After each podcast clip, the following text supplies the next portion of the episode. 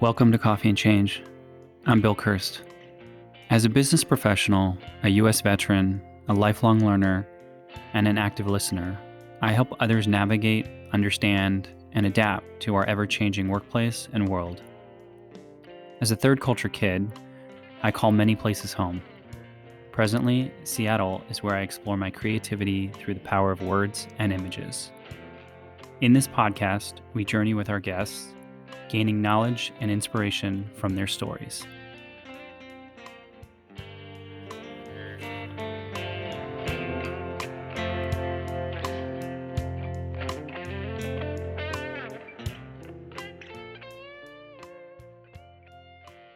Today's story comes from Jaylene Wallach. Jaylene is a holistic potential catalyst and a change management consultant who passionately helps people reach their truest potential while amplifying the chemical reactions of life. Jaylene is on an incredible journey, personally and professionally. She coaches and helps leaders and teams move through the world based on their values, strengths, and what gives them energy. Jaylene is also a practitioner of mindfulness and meditation and helps lead diversity and inclusion and belonging initiatives at her firm. Sit back and brew up a cup of your favorite warm beverage as you take in the learnings and lessons from Jaylene, a future leader of change management.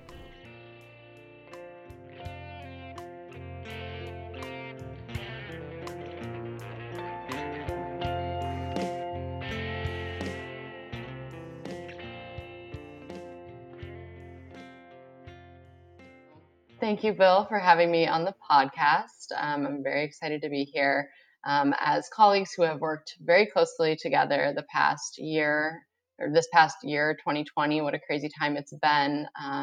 It's been a really amazing experience to work together and to both work on change in this environment and in the organizations and clients that we serve. So just as an intro to myself, I am a change management professional, a consultant with West Monroe Partners, and really focusing on things like communications, training, education for the different technology transformations that we do for our clients. Beyond my work, I have a deep passion for really the individual and what makes people tick. So the reason I'm in this field is because I'm fascinated by people's relationship with their work, with how we spend most of our time. And I love to connect with individuals, make connections for individuals, whether that be from person to person, whether that be of ideas, whatever may come up. And then on a personal note, I'm just very committed to my own personal and spiritual development, which you and I share very much. So I hope that some of that will come through in our conversation today. Yeah, absolutely. I think it's interesting how our paths crossed, even though we worked at the same place. But I believe when you surfaced on my radar, and you'd probably correct me in terms of how long ago, I know it was a couple years ago at least, and you led the first corporate-wide, firm-wide meditation session. Do you remember what that was like? Can you talk about that a little bit? Yeah, good times. I was a year into my career at that point, a year out of college, which was pretty crazy. I have been meditating since I was 12 years old and discovered, some books about meditation, books about Buddhism and Taoism, and really just found that it helped me from a very young age. Furthermore, just did not ever understand how that would come into a workplace environment and really kept it to myself. But it was really exciting to have that opportunity. So I was the chief of wellness in our LA office and was able to put on a firm-wide meditation session that was sponsored and supported by West Monroe. Now, that was in 2017. So then now this past year was also asked to do that again, just especially given the 2020 environment. It was something that a lot of people needed. I had also been hosting since the whole quarantine lockdown, a regular meditation session for the LA office. I had done a couple that were by request, and then it was just really well received. So I was hosting it Monday, Wednesday, Friday. And from there, the wellness team approached me and asked if I could do that overall company-wide one again. So that was really, really exciting. I know the response was back in 2017 was really positive. There were a lot of, in particular, I remember there were a lot of mothers that said this was really what I needed. And, you know, the reminder that I needed, the time for myself that I needed, because as caregivers, I think mothers are often giving a lot. But it has also been well received by a lot of people. And I'm just happy that people are seeing the benefit of it. You know, there's a ton of science and research that says that it's beneficial for our minds, our productivity, our happiness, everything. It's a huge key to just being the best that we can be. And that's especially important at work, right? Like the whole point of looking at people and their relationship with work and how we can make it better for employee experiences is so that people can be the best that they can be. And meditation is a huge part of that. Yeah. When I think back to that 2017 and you leading that firm-wide meditation session, what's really interesting to look back on it now is we did that in a remote way. Like before, long before the remote was this daily experience we understand now. And I'm curious, you kind of were ahead of your time, right? In that experience of leading multiple offices through a meditation session when people are in different locations. How was it then? And then if you don't mind talking about how the experience has been this year, because we are in an all remote capacity now. And we have a lot of people benefiting from that. So I'm just curious from the 2017 experience and the 2020 experience, how are the two different or the same? So logistically, in 2017, people didn't understand the benefits of meditation. This was introductory for a lot of people at that time. So I spent half the session educating people on the benefits of meditation and tried to cover a lot of ground in a short amount of time. And then actually the second half was the meditation session, but it was a video. I used an outside provider that we could all play. And I had representatives in different offices that were facilitating the playing of that recording and the sitting with that meditation session so that we could all experience it together. But now that went pretty well.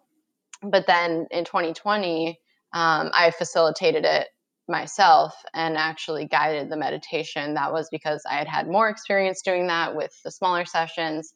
And also, I think we need the personal connection now more than before, right? So back then, we were in our own rooms located in each office in every region, and we're, you know, going through it with the video, but also with the people around us. And so I felt that it was more important to do it from someone that people knew or had a connection to this time, in order to just really amplify that and amplify that social situational connection for all of us. Yeah, I think you hit on a really important point there, which is the power of both in-person and distributed in 2017. I remember being in the boardroom in Seattle when you were doing that. And it was interesting because I remember feeling, for those of us that have done a lot of this work, they'll kind of know what I'm alluding to, but this sense of kind of shared experience, right? That resonance that you have with another person. And looking back on it, this is kind of where I feel like you were ahead of your time, that aspect of that resonance going beyond just the boardroom I was in, that it actually carried over to Chicago, to New York, to LA, to San Francisco, to Dallas, because in that exact moment in time, the people that were involved in that were all going through the same introspection, reflection, pause together. Whether they knew it or not, they were setting a frequency. And then if you think about 2020, the impressive thing to me is the reach. So there's more reach because of technologies like Zoom and other things that made it easier to sort of onboard to the experience. But the other part that you hit on, which I think is really, really, really important, it was your voice leading it. It was not a third-party facilitator. So I wonder if you've thought about the 2020 experience, how that has even though we weren't together in person, has that resonance in your mind still been carried out? Because it's the voice of a peer, someone they know, literally coming into their head. Mm-hmm. I think so. And another thing, Bill, that builds on that resonance, I think, is so the number of attendees about 9x'd from 2017 wow. to 2020. Now that West Monroe has grown, so that is one factor that can be attributed to that. But West Monroe has not grown 9x. So it's the interest and the intention behind all of those people joining, and I think that could be felt. You know, you're on this Zoom call. Well, it's a Zoom call. Okay, that's not going to be as powerful as in-person resonance, but you see 200 plus people that are part of your organization, part of your tribe, doing the same thing and logged in to have the same intention. I think that is powerful across, you know, borders, across technology, and it's really important. Yeah.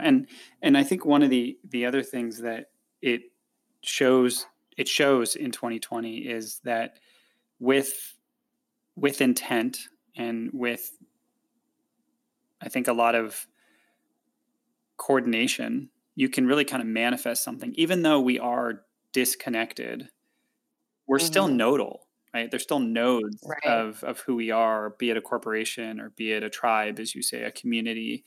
You know, I know there's technologies you've used like Clubhouse and other things where people are connecting in different ways in a nodal fashion, despite the fact that there's only two dimensions between us. Can we still resonate?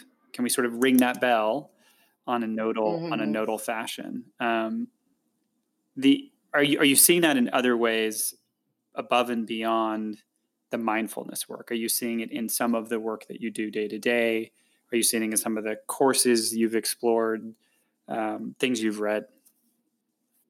Yeah, I think it's interesting because in order to make things a little bit more meaningful, we have to add that social element. So that's something that came from the course that we, you know, did together, the Science of Well-Being, and they found that social connection is the backbone of happiness. It is one of the biggest things. When you look at the blue zone theories, that's one of the biggest factors of why people live the longest, the blue zone being areas in the world where people live the longest. But there is, you know, one finding that was really interesting, and I'm digressing into an example, but we'll get back to the question. But there was one finding that was really interesting where they just did it with strangers to see how powerful social connection is, even with people that you don't know. Mm-hmm. And so they did a public transit experiment where essentially they had people tasked with connecting with a stranger, either enjoying solitude or just doing what they would normally do on their public transit ride. And people who, people were then asked, you know, about their happiness levels. People thought that they were going to be happiest in solitude, but it ended up that they were most happy when they connected with a stranger. Another one that was done is people imagined doing different things with another person and rated how they felt about it. It wasn't even a real situation. There was one example too where they had people taste chocolate in different rooms. They didn't even know the other person was there, but they rated it higher, the taste of the chocolate, as better when they were with someone, even though they didn't know that they were next to each other in different rooms. So you think about that, and it's like, there's something going on here that we can't explain, and that's powerful than what we could explain, right? And so when we're doing, you know, our work, and we're thinking about everything that's happening in the world, everything that's happening in organizations, you know, for the past 10 years, change is happening faster than anything we've ever seen before. It will only continue to be like that. All of that is felt by people, and it's shared. And now we're in that time where from our actual world, we're getting a lot more than we maybe normally would have or really have in the past. And we can feel that. You and I were sitting here crafting communications. Mm-hmm. We're crafting logistics related to training even. And you have to think about how all of this comes into play. And that has to come into consideration when leaders are making their decisions. And, you know, we have worked with leaders who have made decisions taking those things into consideration. We've also seen when leaders don't, and how that is really, really taxing on people. So I think like having the right social connection and the right considerations when we're thinking about these social factors when making decisions is really, really just critical. Yeah. I mean, it's so interesting. What you're touching on there is essentially the quantum, right? I mean, there's studies around quantum physics and quantum entanglement. The study that you cite, which is so powerful, is that one about the tasting of the chocolate, that it actually tasted better when there was somebody in just on the other side of a wall, right?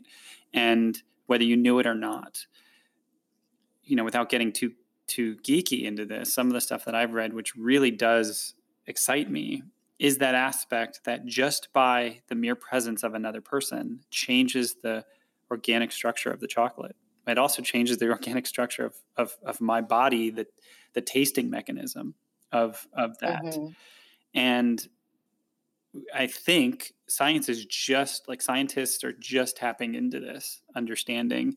And so if you bring it back to that original question around the nodes, and the human, just the human dynamic, the way we organize, the way we put things together, I do believe that if somebody with intent and manifestation puts things together, or be it a course or a session, from a place of felt, from a place of there is somebody on the other side of it, I believe it reaches further distances and it achieves a higher resonance. And this is still such a mystery to us. Like, we are barely scratching the surface here, right? Mm-hmm. I totally agree. Yep. I think the intention relates to the resonance that is output completely. One other thing that was in the course that relates to some of this is social situational support. So, you know, we're motivated in different ways as humans. There's intrinsic motivation, there's extrinsic motivation. But there's also some other, basically I would call them mediating factors of motivation. And one of those is social situational support. And we're in a really interesting time of high isolation, but a lot of times we're not meant to be doing things alone, even when we're just doing activities together with someone. So we sit and we work in an office together. You know, you do your chores with your partner instead of doing them alone. Like, situations like that have a big difference in motivation. And right now we're all kind of on our own islands, being our own support and being our small little networks of whoever's in our home, or whoever's in our very small quarantine circle, or whatever it may be. So I think that is another kind of challenge that we're facing, knowing that social situational support is so important. But that also means that there has to be more intent to form that. So for the class that we took together, the science of well-being, I knew that I wasn't going to get through that course without a group. So I formed a little group and we met every week. And thankfully, you know, you and others joined it regularly, or else I really wouldn't have made it through myself personally. But I see this happening. So you mentioned like the Clubhouse app, there are conversations that are happening that people are organizing to find like-minded individuals and interact with them. There's this thing called inter-intellect, which is something similar. And I'm sure there are tons of these where they're hosting basically Zoom salon sessions so that you can discuss like-minded topics together. And those things, you know, while we're more isolated and it's two-dimensional, those things wouldn't have been possible or wouldn't have been sought out intentionally if it weren't for the situation that we're in. Mm-hmm. So I guess it's kind of a two-sided coin. Yeah. And I think I'm reminded of something that a mentor of mine challenged me to think about and others to think about, what are the gifts that I think the phrase of what are the gifts that COVID is showing us, or what are the gifts that a pandemic is showing us? And I think one of them, to your point, is there are more people connecting, granted in a limited way, limited sensory way, but I think those connections per the nodes are increasing. around topics, around vulnerability, around a sense of loneliness, around self-care, mindfulness. These are all things that I personally believe were somewhere in the back of people's minds, and now they're at the forefront and people are acting on them, and it's allowing them to make different decisions and move through their world with a different intent. Is that something that you're encountering as well? Yeah, I think maybe because we see differently now, whereas before it was the back of our minds, but now it's at the forefront and needs to be addressed. Like our mental health, people see is impacting their ability to work, right? And it's impacting their ability to be a good partner or, you know, a good teammate or whatever it may be. So people are kind of seeing how it's all integrated and it's all connected more than before. And for me, I think that's for the better of everyone. But, you know, it's interesting because we've reached a point in our society where, especially in the Western world, especially in America, Americans are the most unhappy individuals in the world.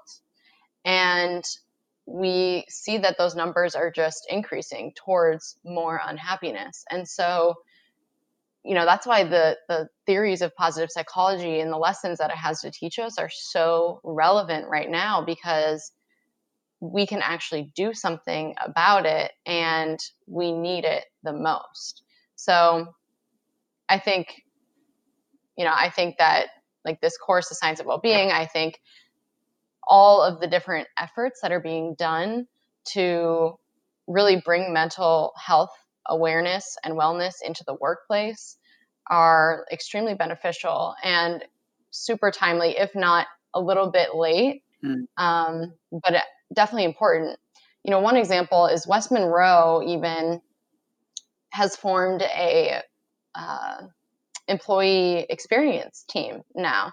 You know, a lot of places are letting go of people, whereas we're, you know, investing in building this out because we see that it actually impacts the work of our people, the well-being of our people. You know, again, we spend the most time at work in our lives. So what are we going to do to make that as positive as possible and make people global, you know, citizens so that we can be well-rounded and bring more to the world? I think that that is every organization's purpose, or should be every organization's purpose ultimately, whether or not they choose to think that or not. Yeah, I mean, it leads to fulfillment, which is a big debated term a little bit, because I think every organization would say they want their people to be fulfilled. The challenge, and I'm wondering if you might expound upon this, the challenge is fulfillment is defined by every individual differently. Is that accurate? Perhaps experienced differently. Okay. But I mean, there are a lot of different theories of fulfillment, right? If we're looking at an organization's role in fulfillment, I think that's one question that I'll start with. I think every organization, whether it be your employer or, you know, a hobby organization or religion, whatever it may be, has the power to provide some level of fulfillment, whether or not they choose to do that. But I think people do experience fulfillment differently. So that's the other kind of question to explore. I don't know. I guess I would question what are the elements of fulfillment, right? I think meaning, having something that you're doing that is bigger than yourself, faith, whether that be in, you know, a traditional sense or just faith that things will work out and that, you know, everything is going to be part of some grander plan or purpose. So yeah, I think faith, meaning, something bigger than yourself. Does creativity reside in there somewhere, or the ability to create reside in there somewhere? Yeah. That's what's missing. I think you're right, because it has to be from you. It has to be an expression, I truly think. in order to really feel like you are attached to it and giving something. Right. And it makes me think back to that course, you know, the science of well-being, as well as you had mentioned a course on positive psychology, which I started taking a little while ago, and I need to finish. Unfortunately, things get as we learn, right? I'm doing that one without accountability partners, and it's a lot harder, yes. Jaylene, let me tell you, to do it solo, to your point that you shared earlier. But I think about these offerings, and I wonder if more people are really thinking about how fulfillment is experienced, as you said, as opposed to defined. Do you think that things like the Science of Well-Being course or a course on positive psychology are likely to become more traditional offerings in places we normally would not expect to see them? So case in point, you took the initiative upon yourself to say, I'm signing up for the Science of Well-Being course. You had accountability partners. I think other people heard about that. I've told people about that. It sort of caught wind. And maybe there's more people taking it now, you know, kind of alluding to a similar experience you had with the 9X, right? The number of people that showed up for the meditation. And then, you know, 3 years later, 9X that amount.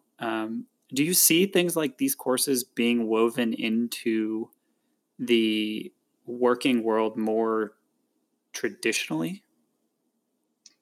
These are courses in life. Like, everyone should get these courses or have this knowledge and be equipped with it at some point throughout life. I almost think at a very young age.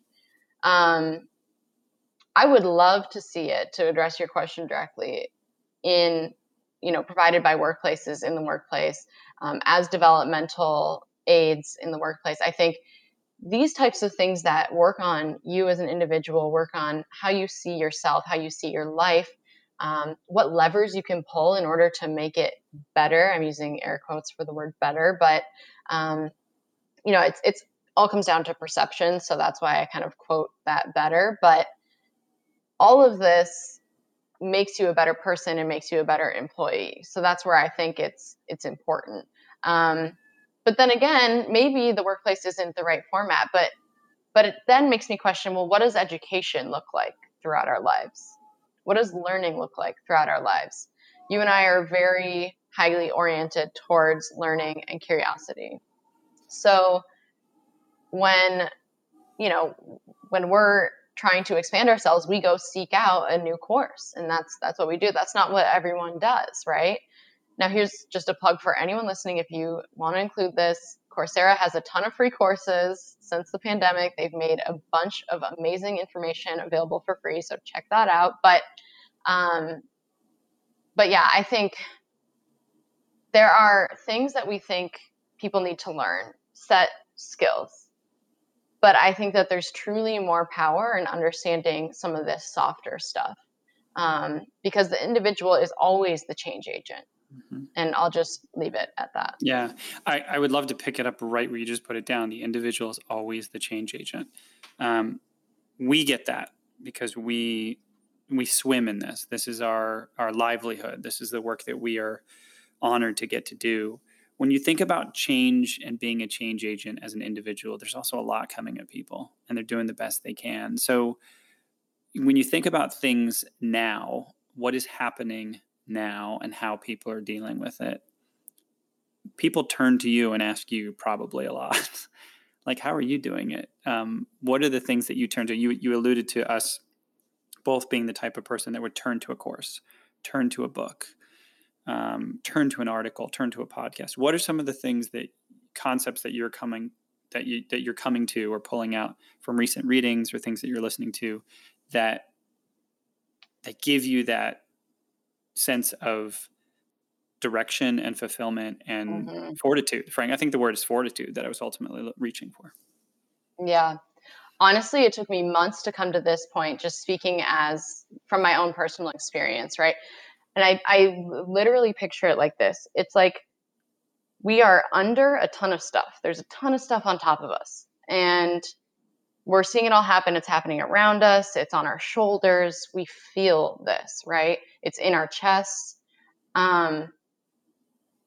But I kept seeing messages in my readings and through, you know, just various sources that were starting to show me and help me to realize and come up from under and be on top, to realize, you know, the real message is we are the light, right? We have to always be the light. And contrary to what we feel and what we think and what we're conditioned to believe and operate in, being the light is actually easier than being buried.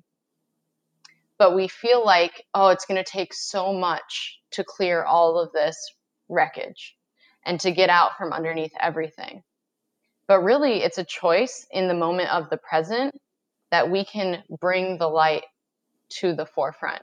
And when we shine that light, it shines on others. And then they're invited to bring their light to the surface. And so it's certainly not easy. Over time, it has taken me a lot of almost like trial and error to realize like, oh, this can be a choice. Oh, this does feel better when I just choose to be in the light and express, some more positive sentiments or see things a little bit more positively. That doesn't mean that we're going to bring toxic positivity into here. We can still acknowledge that everything is what it is, but it's also an acceptance of a yin and a yang. It's a forgiveness of past and of whatever we see as bad. Forgiveness being, choosing to just kind of let go, which is what Marianne Williamson's book, A Return to Love, teaches us. Forgiveness is not, excusing someone of their guilt. Forgiveness is accepting past, surrendering to love, and bringing that into the present, as well as acknowledging that there is love and light in every moment. And so that will bring you above everything. Yeah. I mean, it's, as you described, there's a lot of heavy work that goes behind that, right? It's even sometimes being in discussions with folks and explaining the pathways of like you're describing your realizations, your awakenings, your moments of aha. There's a lot that goes into that. As you said, there's a lot that's piled on top of us. One of the things I know we've talked a little bit is around the power of sovereignty. And you had mentioned a book to me specifically called The Sovereign Individual. We had a very in-depth conversation about this, and I would love to sort of skim it here for folks that are listening, because there's this really interesting tension, I think, that we're experiencing right now around sovereignty versus isolation and versus compliance. Without getting into all of the needing to recap, the pandemic and all the decisions we have to make, I'm curious your thoughts on kind of where we're at now, and what it means to return or move forward or show up or be present as a sovereign individual, given where we are in the world right now. Mm-hmm. Yeah. So this book, A Sovereign Individual, absolutely incredible book, written in 1997, republished 1999, I think. Don't quote me on that. I'm not as great at numbers, but right before the 2000s. And it was written by James Dale Davidson and William Rees-Mogg. And they're basically theorizing about what is going to happen and where the world is going in the next millennium. And it's been shockingly accurate, actually. It's really, really fascinating. And so it's actually had kind of a resurgence right about now because we're seeing a lot of what's happening. They explain that primarily there's going to be a rise in the sovereign individual, people who are essentially free agents in our world. Now that can be economic free agents, right? Financially free, or really more so related to our own sense of being. They don't get as spiritual as that, but I interpret it like that. And there's going to be a downfall of nation states and large scale structures. And so we're seeing that mostly also in politics, not just in business, but there's so much that they touch on, and I want to talk about some of the change in it, but actually I want to reference back to what you said about tension. In The Return to Love by Marianne Williamson, and that is really her interpretation of a writing called A Course in Miracles, she talks about ambitious tension. Mm-hmm. And ambitious tension is a masculine state. Now, masculine, feminine, I'm not sure if your listeners are as familiar, but is not necessarily having to do with male or female. It's non-gendered. It's just there is a masculine and feminine. There's a yang and a yin. And it really just goes down to some of the qualities and attributes of what would fall into either category. And so this ambitious tension is more masculine. And we live in a state where we are told we have to get to our next achievement. We have to get that job. We have to get that award. We have to buy that house, that car. We have to get certain things in order to live and to be alive. Think about that. That's silly. We are of nature. We are of the earth. We are already living and alive regardless of these external things. But this ambitious tension now, it serves us and we should honor it, right? Because we have great jobs, or, you know, it kind of pushes you to get great jobs and it pushes you to make money so that you can live in the capitalist society that we live in. But it also has basically been teaching us, especially over the past, really since the industrial era, it's been teaching us that that is the way to be. But being is about surrendering, relaxing, and existing in that space. Achieving is not being, and that's what it equates it to. So I just wanted to touch on that sentiment about tension and this ambitious tension and tying it back to some of the sovereign individual concepts. A lot of what's happening is this hyper political environment, this hyper economic environment where we've predicted economic models based on very strict, very structured, i.e. masculine plans and theories. But there is chaos. Like, nature is chaos and order, right? So the fact that we haven't taken that into consideration and we're seeing a lot of these models break is a lot of kind of what the sovereign individual starts to touch on. And it's really, really interesting. Yeah. I mean, the aspect of when models break and when structures fall, without even judging it, right? Like, take the judgment out of it for a second. It's information. It's telling us something. If you take the sentiment out of it, the emotion out of it, and you just step back and look at it from, as you alluded to, energy, right? Energy cannot be destroyed. It can only be displaced or moved. And I'm not a physicist or anything like that, but I'm oversimplifying it a bit, but that's the other part of this around the downfall of systems and structures, that its downfall and its when it gets debilitated, that energy doesn't actually get destroyed. We have an opportunity to put that energy into something else, to your point around exploring a potential other model, a potential other option. And when you do that, it always begs the question around sovereignty and autonomy. And then I imagine there's probably some people, I will cite, industries like higher education as an example, a pillar of an institution. What does it mean when we've got numbers of institutions that are metaphorically crumbling? Those institutions were the granting powers of being, as you have alluded to, right? Of achievement.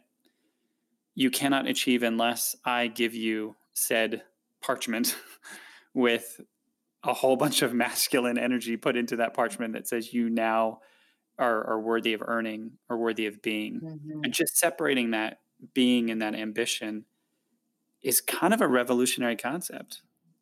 in our society. Yep. Does it excite you, terrify you, give you hope, all of the above?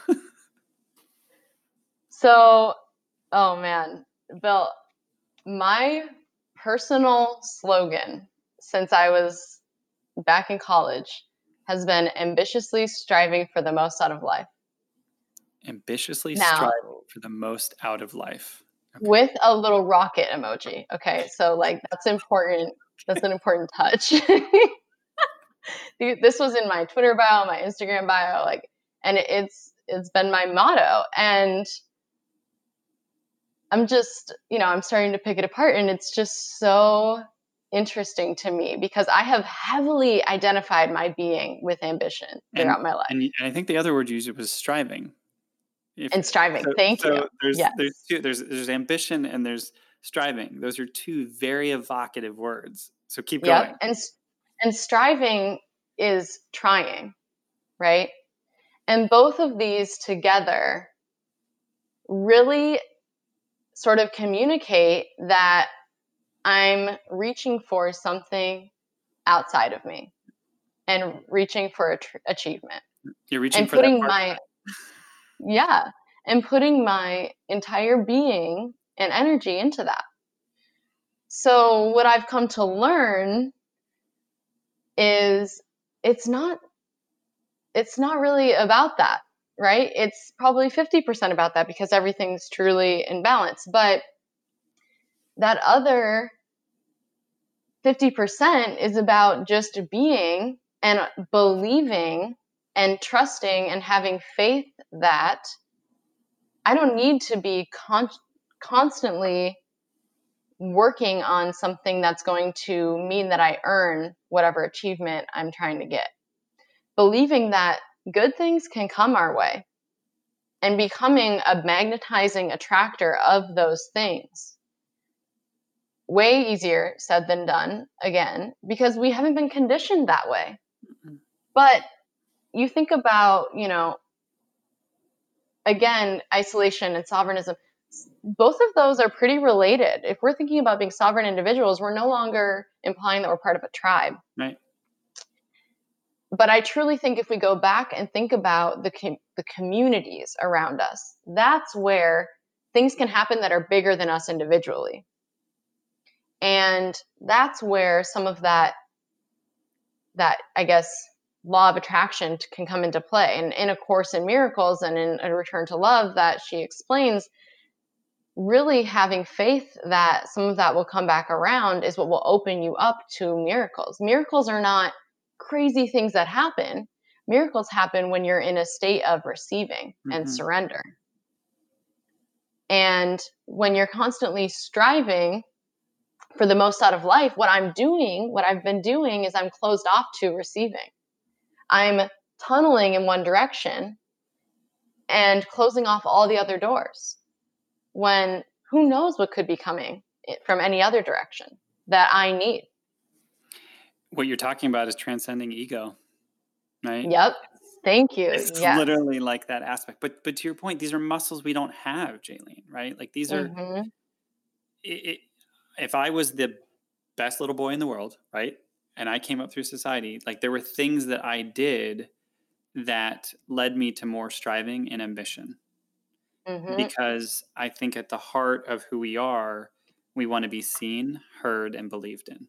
Right? I mean, that's the essence of what the work that you and I get to do for people is help them be seen, be heard, and be believed in. And so because that's what we want, but as you've described, we've been told the only way to do that is to reach and strive and win and be awarded and allocated. And that's all we know. Like that's our brain muscle and our body muscle.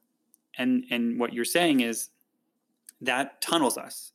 And in that tunneling, we are so hyper-focused. Again, that's the word that you were talking about before, the hyper of this, all of this, that we are blazing by doors and opportunities and little miracles. I agree with you on the miracles part, by the way. It's not always something so, you know, enigmatic.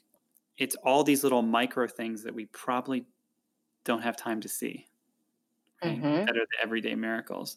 So when you think about transcending ego and stepping out of that lane, like get out of the carpool lane, essentially is what you're saying. Maybe even get out of the car entirely. Right. What does that do for people? How much work goes into it, and how hard or easy is it to surrender? Extremely hard. So I love that you brought up transcending ego, because this morning I woke up with a thought from when I read A New Earth by Eckhart Tolle. And I just wanted to bring that into this conversation, and you did. And that whole book is about transcending ego to discover your own personal happiness, raise your individual consciousness, but also the collective consciousness. And his theory is essentially, if we can detach from our egos, we can really create a new earth that ends suffering, ends conflict, and is more harmonious. Similarly, A Course in Miracles believes that for love and professes that, they say you're either walking in fear or you're walking in love. And this simple thing has changed my whole perspective. I've been working for 3 months every week with a coach on figuring out how to surrender, honestly. And what keeps me from that is fear, right? Fear that I won't succeed, fear that it's not going to work out. Even fear disguised as non-fear, right? Fear disguised as logic and reason. Oh, that's just crazy. Why would I, why would I not do that? But I think that's probably the biggest, easiest, simplest key to surrender to love is just recognize, am I in fear? Am I in love? And also, is the love for me? Is the love for others? Is the fear for me? Or is it something that's been taught to me and conditioned into me? Oh, Susie, if you don't get good grades, you're not going to go to college, and then you're not going to succeed. And then, when I was 25, Bill, when I was like, oh, it's my 25th birthday, I wasn't homeless. Like, wow, I really am going to be okay. Like, that was really my thought. And it's like, why would I be homeless? Like, mm-hmm. Like, why would I ever be afraid of that? It's catastrophizing. Mm-hmm. And, I don't know, but I'm excited to see what comes my way in a greater state of surrender. Yeah. I mean, there's a piece that as you're describing that journey, and it's still ongoing for you. I mean, no question. I think it's a huge investment, and it's a courageous investment, right? To have a coach and to work through essentially what is a surrender experiment for multiple months. It takes a lot of courage. I think it also takes a lot of unlearning. So, mm-hmm. So I wonder if you've encountered that in your journey, and also, again, to go back to the tension, it's got to be so hard to be a lifelong learner and also to be exploring this unlearning. Mm-hmm. How does that feel? For me, it's mostly about unlearning my own limiting beliefs. So that is more personal, whereas the more active learning I participate in is like knowledge acquisition. One of the best practices that we started out with, my coach had me do, was, what's your emotional home? What does it look like? What does it feel like? What does it sound like? Go back to, that young version of yourself. What did she learn? Where does this come up in your life? So, as I go through my day, I'm like jotting down things and I'm like, oh, this doesn't make sense. Like I'm preparing for a meeting and I'm thinking, oh, well, if I bring up this topic, then that's going to be really uncomfortable and we're not going to want to address that. Like, why would that even be the case? It can be totally fine. And so from there, it's more so just like the process of becoming aware of those limiting beliefs, questioning where they came from, and then noticing where they happen in my life so that I can interrupt them when they come up and explain to myself that, it's not going to be like that. And then usually I have like a mantra to combat it. that teaches me something new, because we have this automatic processing that's happening in our brains that's just happened so many times. You can't even count how many times we may have received these messages in our heads from ourselves or others. And we have to be very intentional about rewriting those messages for ourselves. Actually, one really interesting thing from the Science of Wellbeing course, she talks about, the professor, Dr. Lori Santos, she talks about the default mode network and how most of our brain is just in automatic processing mode all the time, running basically scripts in that default mode network. Usually our brain is activating neuron pathways that have already been activated before. So it's something like, here, let me find this. It's something like, oh, I can't find the exact number, but 80 to 90%, I want to say, of our thoughts every single day are thoughts we've already thought. Yeah, I think before. It's about 80%. Yeah, that's wild. And so she talks about this default mode network in the context of mind wandering. And our minds wander 46.9% of the time. Now, what could it be telling me? You know? So even when we're even performing our activities, humans have an attention span of about 7 seconds. So our minds are even wandering when we're doing things. 30% of the time that we're actively participating in something, our minds are wandering.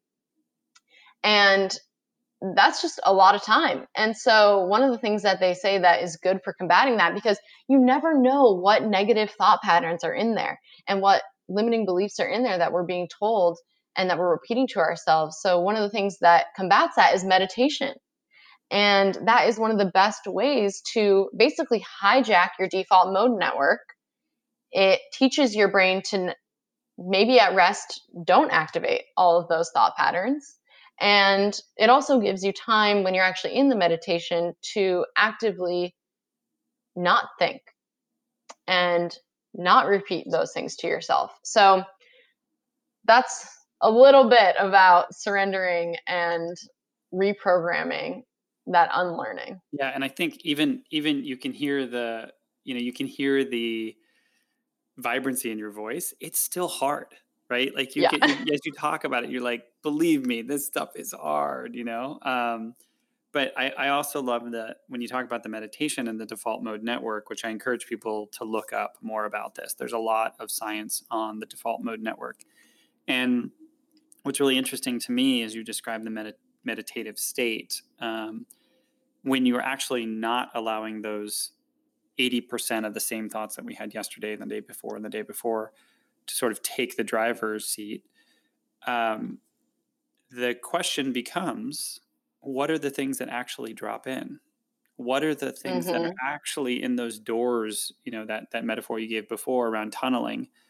What are the doors that open when we're not taking the same causeway over and over and over again? You'll be surprised. There will be things that drop in that are miraculous in some ways, as in the sense of, I was struggling with this problem. I couldn't find a way through, and boom, something drops in and you just have a clear picture of a choice you should make, or a person you should reach out to, or a word you should write down. And you say to yourself, I'm not even sure where that came from, right? Right. And Bill, this goes to the meditation that we just did right before this. Can you share the quote that you wrote down from it? I believe it was, remember your truth is not the story. Is that how it goes? I might have to go back and... It's because it's so simple and so profound. Yeah.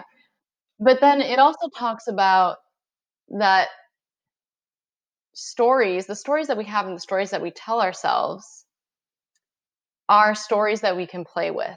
And this is so fundamental when it comes to unlearning, just realizing everything that we have in our mind, in our world that we think is reality is a story.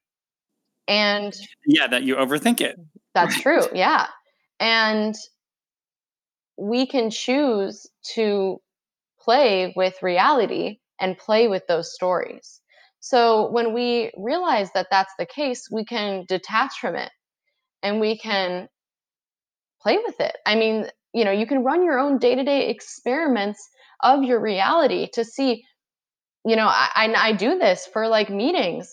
I show up and I say, okay, what energetic frequency am I going to bring to this meeting and how is it going to change? Who am I going to be here? And what's that going to do to the outcome? I'll tell you what, it changes a lot. At the beginning of my career, actually, I don't think I've ever really told anyone this, but the first 2 years of my career, every meeting I would go into, I would say, I'm going to bring a leadership presence to this meeting. What can I do to be a leader in this meeting?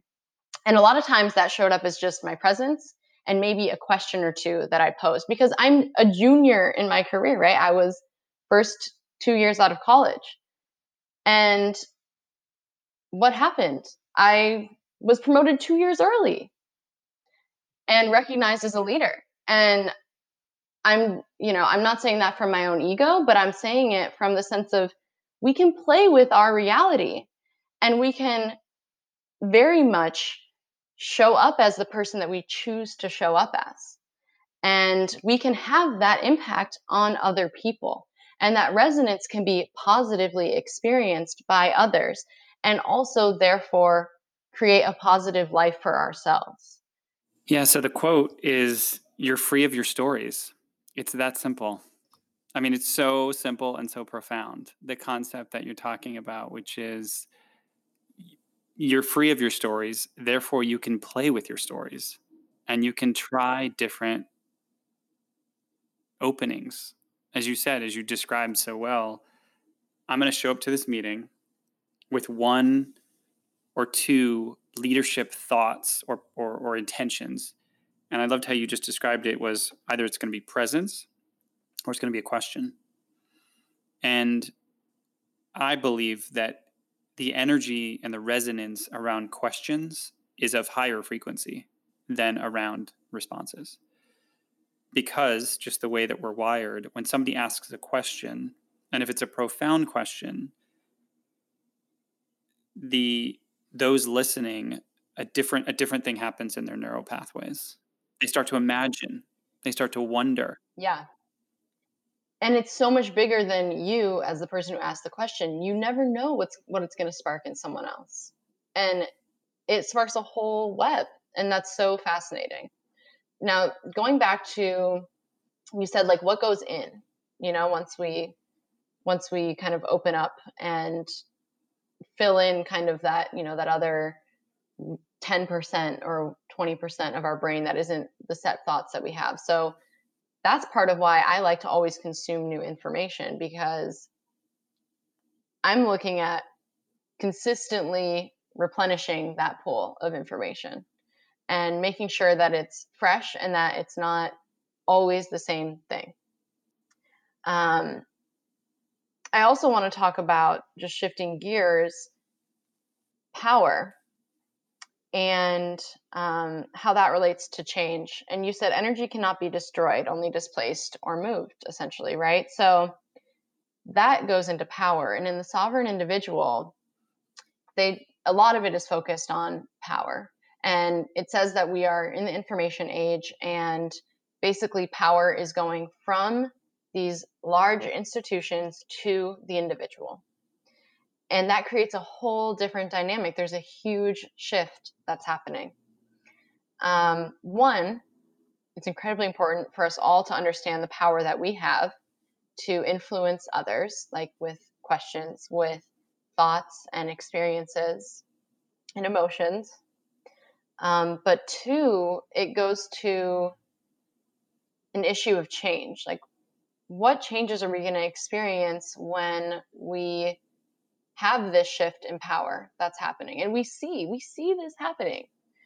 The systems are no longer working for the individual. Let's talk about the Electoral College, since it's relevant, right? I mean, we don't even have to get into detail, but I'll just mention it.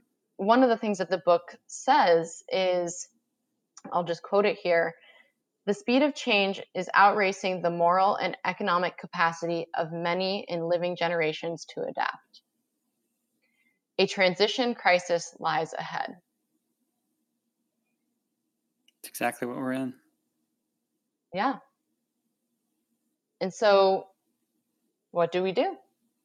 Yeah, I mean, I think it begs the question around moral imagination, which even if we think back to what the word imagination, when you hear that word, what comes to mind? Childhood. Yeah. Exploration. Creativity for sure. These are things that, as you described, there's not a lot of room for in these systems that have been so baked and rebaked and we just keep shoving it. So shoving it into the same structure and expecting different results to happen. And as you've quoted in the book, this is a call for moral imagination at this point, because the crisis that people are experiencing is one in which, as you've described, on a human level, we've expanded beyond the way we see ourselves in some of these structures and systems. Our problems have expanded beyond the way these systems were set up to address and solve.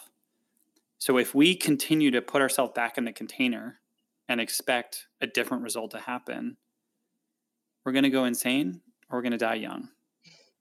I don't know if there's any other path like out of that. That leads the question, what is the future of work?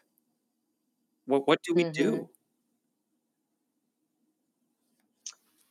Yeah, this is a good one. So this is something that when I think about it, I'm not thinking, you see all these articles that are specifically focused on, let's upskill our workers. Oh, AI is coming in. It's going to change the future of work. Let's outsource employees. Like, what are the right outsourcing models? Things like that. That's not at all what I'm thinking about when I'm thinking, what's the future of work? For me, it's, what is it like for the individual? Again, going back to that concept, how will it feel? And how will we make meaning? What is the role of work in our grand fulfillment? Taking it a step back, thinking about like Maslow's hierarchy of needs, our society is pretty well taken care of, right? We are working in the self-actualization realm for the majority of Western civilization. We're fortunate and privileged enough to be concerned with those matters. But those matters do not have the same solutions as more structured matters of survival, food security, etc. Now, there is things like love, human connection, like you said, being seen, heard, understood. Those are at the bottom. People need that. They've shown that people need that in order to be developmentally capable as they evolve from baby to adolescent to adult. But going back to the future of work, it's really all about that self-actualization realm and about fulfillment. And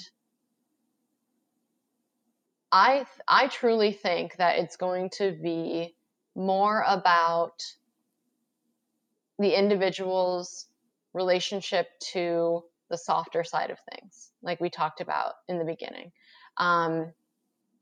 to the emotional connection that we have with each other, to the creativity, which is very feminine, that we are able to participate in. It's going to be about human nature and about our connection with each other, about more of that emotional intelligence. We already know it's about emotional intelligence. HBR has been writing about that for like 10 years, right? And I think right now we're in a fulfillment crisis with work. We have people in the workplace who are still operating from like a 1950s mentality, where, you go into work and you do your 8 hours and you act a certain way and you be professional. And there are certain expectations that are kind of outdated, frankly. Like, for example, you come in before the boss and you leave after the boss. Just one small example, right? But what's happened with the state that we're in now of work and the world is people are bringing more of themselves to work. And I think that's key, honestly. When we spend the most of our time with our colleagues, we want to know them. And we get better responses when we share about ourselves and we're vulnerable, right? Brené Brown talks all about vulnerability. And there are literal studies that show that leaders who are vulnerable, leaders who are participatory, leaders who are seen as a human and an individual get better responses from their people. And people experience their jobs differently. I saw a case study that was really interesting, and I can't remember what the source was, but leaders who express their own difficulty in learning something new or, you know, experiencing a change, the people who are reporting into that leader actually have a better time and easier time experiencing that change and get to adoption sooner. What's up with that? Right. To me, that's the gold right there. I mean, for as long as we've been doing the work we've been doing, yeah, if you could sit down with a leader and say, hey, this is going to be a difficult transition and an adoption. And if you show up and talk about that from a place of vulnerability and authenticity and genuine, your people are going to have a better time responding to it. Because I think it's just what you're putting at the front of the room is the humanity, is the saying, right? I'm just like you. I'm no different than I too, despite titles, despite tenure, we're all just trying to do the best we can. Mm-hmm. And I think, you know, one thing you alluded to earlier is this aspect of we can't continue to solve the problems that presented themselves today with the way we moved through the world before. Right. Because that's what got us to where we are today. And right. And that requires something much more unstructured, something much more creative, something much more, I almost say, human. Yeah, given. Yeah, exactly. I was going to say permission granting, but even that, see, again, that's where my mind goes back to the old system, right? Like somebody has to give me permission to give, to be generous, to say, try it out. It's amazing how much we just go back to those old systems, right? Yeah, and I want to touch on something here and continue to pull on the thread that you're pulling on. So the other day, I just kind of went on a rant in my mind and also out loud about basically these systems. And I'm thinking, okay, we've got rates of depression and anxiety through the roof. We're seeing, you know, therapy skyrocket, especially in COVID now, people needing psychological assistance and seeking it out, which is wonderful. We're seeing suicides increase a lot, which is tragic. And this trend has been going on for a long time. So I started to think, I'm like, okay, we've been treating people with these medicines, right? The antidepressants, which if you have a chemical imbalance, that's, you know, a pharmaceutical drug that can rebalance some of your chemicals is probably a great thing. But I truly, truly think that a lot of people just don't fit into the system anymore. We're round pegs trying to go into square holes. And I don't understand, I'm genuinely angry about this, why we're looking at people and we're saying, what's wrong with you? And we're treating people based on what's wrong with them, quotes. And we're not looking at what's happening around us that's not working. And I think people think it's too big of a problem to solve. It's too big to address. So let's deal with the individual. Plus, the individual makes money for the medical systems, right? But so I went on this rant, and then I was introduced the next day, just divinely, to this book called Lost Connections, which is in the mail, but I've already pre-read several summaries on this. And the author, Johan Hari, I think was his name, goes through and wants to discover what's the true causes of depression and anxiety, and finds, and this book is literally being considered as something that is included as a text in psychology medical school, because it is this scientifically cited. So these are scientifically validated, and it explores how our world, the Western world, has changed to the point where more and more people are depressed, left behind, and disconnected. So it's called lost connections, right? The theory is that we've lost connections to family, friends, community. We've lost connections to our sense of hope for the future, to our, that's our faith in the future, right? And we've lost intrinsic values such as love. And so that's kind of the thesis. And he also provides ways that we can find meaning in work and community, environment, and oneself. And this goes back to A Course in Miracles and A Return to Love. It goes back to what we learned in the science of well-being and the positive psychology theories, that a lot of these things are what we need. We need social connection. We need community. We need love, faith, hope.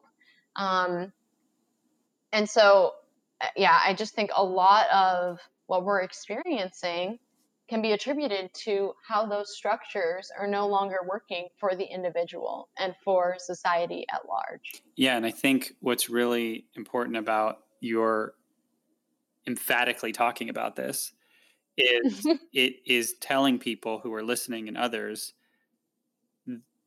I too feel that way, but I don't have a place to express it. I don't have a way to express it. And as you were talking, it made me think of a movie you and I both have watched, Fantastic Fungi. And I'm reminded of that for this reason alone. When the networks we work in do not work anymore, we need to turn to other networks that have shown that they can stand the test of time, that they can, for lack of a better term, mutate to meet the needs of the earth. And for those who have not seen this movie, I highly recommend it. I watched it last Friday night, and it's taught me so much about where we come from and who we are and the networks that exist. And in that example, you know, it's the mycelial network, but there's so many lessons in the simplicity of things in the mycelial network. It's hard to say, that in their simplicity can be applied to the most complex item and idea. And we're just at the tip of this. It's kind of like where you and I started off with the discussion around quantum and entanglement and quantum physics. I feel like it's on the edges of things that we don't know that we're actually going to get our most learning and our most valuable lessons. And in to go to the edges, you have to abandon the center. Yes, you have to let go. A couple things. So it's also the mycelial network and these patterns that we see in nature, they're representative of something bigger than ourselves yet again. And the ego has us thinking, how might humans solve these problems? It's crazy to think that. Why would humans solve these problems? We are of the earth. The system that is happening is bigger than us, and it's more perfect, right? So I actually did the research recently for a forum on permaculture, and permaculture is basically design principles that mimic the Earth's system. So it looks at ecological systems and it says, how might we design modeling after the ecological systems that are already in place, that are already working? And some of the thinking is, this is permaculture as well as regenerative models as well. But some of the thinking is that the systems are already working. Like think about basically the ecology and the broader ecosystems that are on our planet are like the organisms of our planet. Similarly, the organs within us are like their own ecosystems, but we'll get back to that. So if we take a look at basically healing those ecosystems, healing those organs, then things will fall back into place. But we've kind of reached a bit of a tipping point already where, you know, talking about the climate, we've done a lot of destruction, but it does extend beyond the climate, right? Permaculture kind of implies a lot of nature elements, but it also takes a look at and has expanded into how might we apply this to economics, to financial theories and models? How can we apply it to business and our own day-to-day lives? And so it's really that return to nature and what can we learn from it? And in the process, how can we connect with it, which will give us more meaning, which will heal that lost connection and will take us out of our egos and put us back into the natural world that we're a part of with more harmony. It requires you to surrender. I mean, you can't go up against nature and say, I'm going to win. I just can't. I mean, what are you going to do? Stare a tsunami in the face and say, I got this? You're going to go, you know, joust with a hurricane? I mean, I think not. So one of the things it requires is complete surrender. And, you know, whether it's through a pilgrimage or initiation or something along those lines, when people go out into the wilderness and they surrender over to it, as you described, there are a number of things that get illuminated. You start to see things you see patterns that were there that you never saw before. And as you've described, sometimes in the patterns and in the networks, there are the answers. We just have to be willing to let go of what we think is the only place to turn to answers. You're so right, Bill, because we have the answers. They're in front of us. It's simple. Yeah. I go back to the question of what is the future of work and tying back to the lost connections and thinking about what's not been working and just having that mindset instead of being focused on the individual. You know, what's not working about work nowadays? And there's a lot, honestly. It's macro to micro, but you think about, for example, it immediately comes to mind to me. Okay, we're now working at home. This is easier and harder for some people. But I think about our consulting careers and the lifestyle that consulting requires with travel, right? And we look at the statistics, we wonder, why aren't there more middle-aged women in consulting? Why aren't there more women in leadership? Well, we have a steep drop-off at the point about where women would become mothers. Because who can be a mother, which, by the way, is like the deepest connection you could ever have to life and to your own humanness and to love, and then say, oh, I have to go leave for work Monday through Thursday and travel and be away. That's inhumane. Not even criticizing. It just literally is. And okay, so what's not working in that regard, right? What else isn't working? Having a 8 a.m. to 5 p.m. work schedule, Monday through Friday, is inhumane. And again, I'm not saying this in a way that I'm saying inhumane is cruel, but it's literally not the natural order of our being. Right.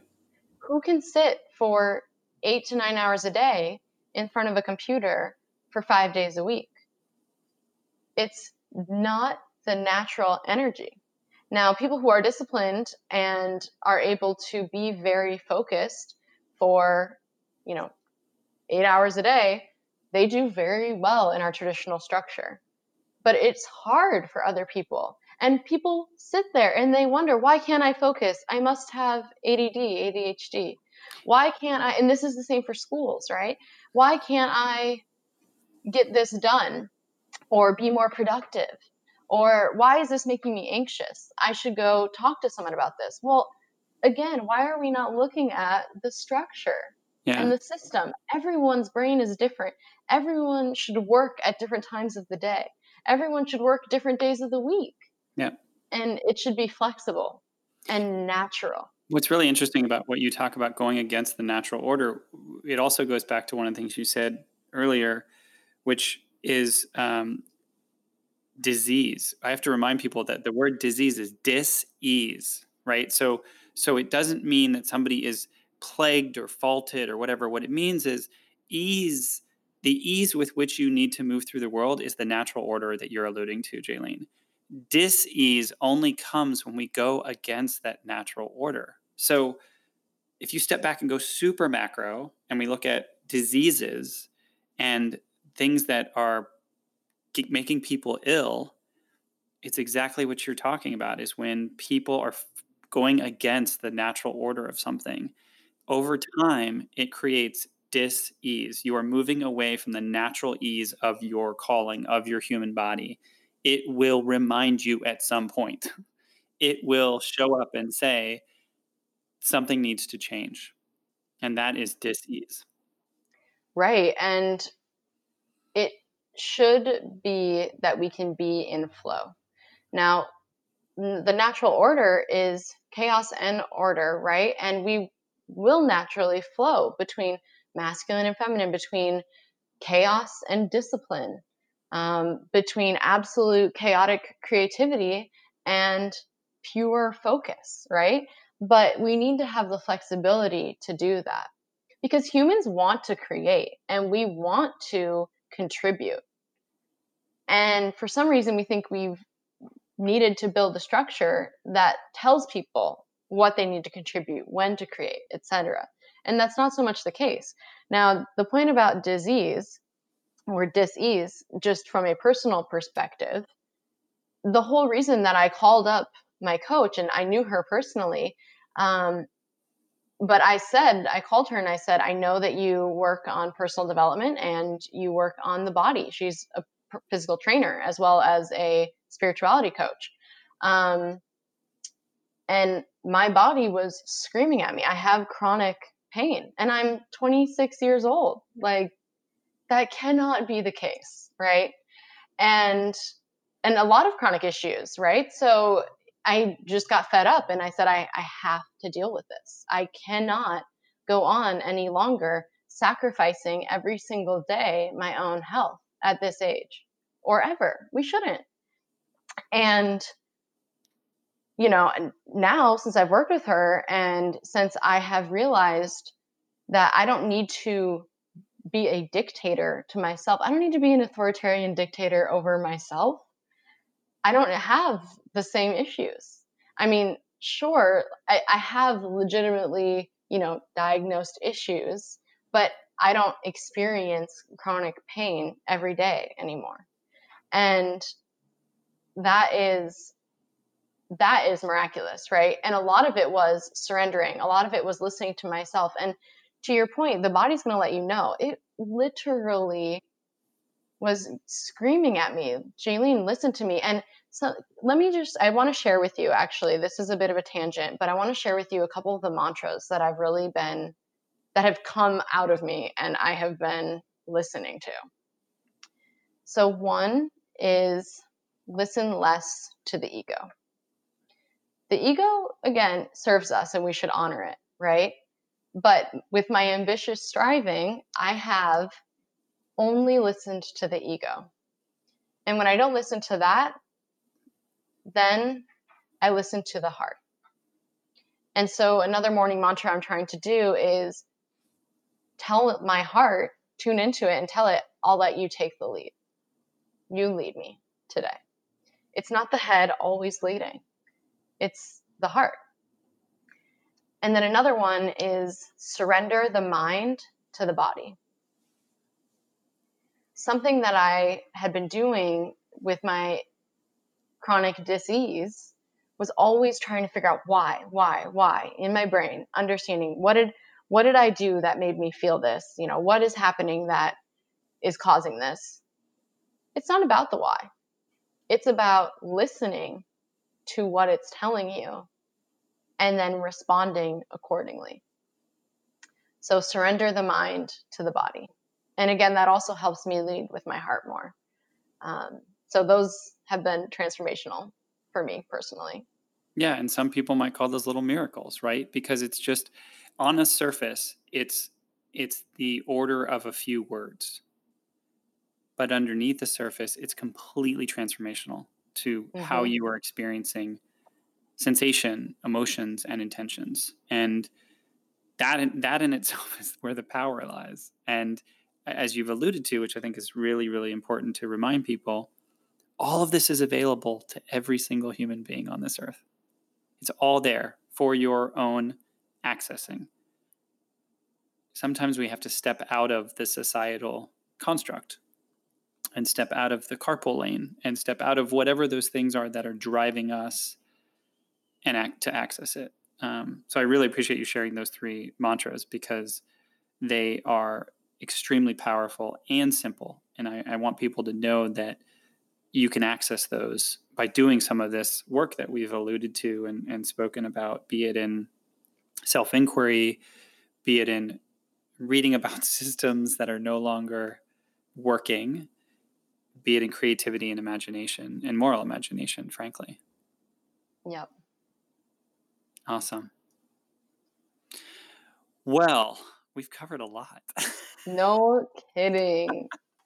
Is there anything else you'd like to share in terms of like maybe, you know, where, I don't know, where people can reach out to you or things that you're really following or things you'd want to point people towards, additional resources? You've covered a number of great sources and books and obviously the courses you've mentioned. But yeah, let me ask if there's anything else you'd like to share or point people towards. Yeah, I might have to like follow up with this because I was thinking about this beforehand. Mm-hmm. And I was like, I know a lot of my thoughts come after. Yeah, absolutely. And, yeah. So I might just send you like a little blurb for that. I can kind of just do like a post edit, like a, you know, after the interview ended, you know, Jaylene took the opportunity to do some, because again, it's what we're talking about. We take the opportunity to do the reflection. And these are some of the things that came to the surface that she wanted to share. Yeah. I think that would be awesome. Awesome. How did this feel? Great. Yeah. Super fun. Good. It's the way it should be, right? Yeah.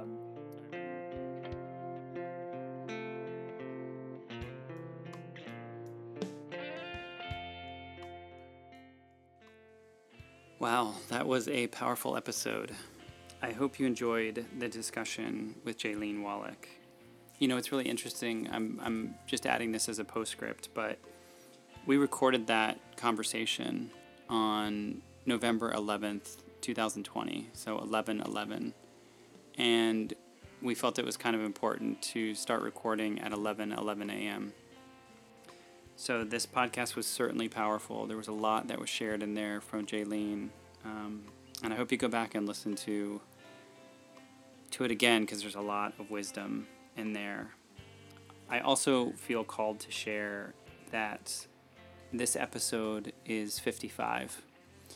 And so for those of you that are following some of the number patterns and may have a friend or someone you know who knows numerology, you can inquire with them. But that's significant because the numerology number 55 is about independence with the freedom to explore new areas of the human experience. And the essence of that number in numerology is about focusing on adventure and exploration of new ideas. It's about looking outward, forward, and looking for new desires, new experiences, new adventures while being self-sufficient and enjoying time alone. So I think it's really interesting how this conversation led to so many things that Jaylene was sharing around those very topics. And really, there's no way we would have known that this was going to be episode 55 when we recorded it on 11/11 at 11:11 a.m. So I just wanted to share that postscript with you. And thanks again to Jaylene for sharing all of the learnings, the wisdom, the knowledge. I will include a lot of the resources she shared in the episode notes. So if you found this episode helpful, I encourage you to share it with your friends, some of your colleagues, maybe some family. And of course, if you have any feedback, feel free to reach out. Thanks for listening.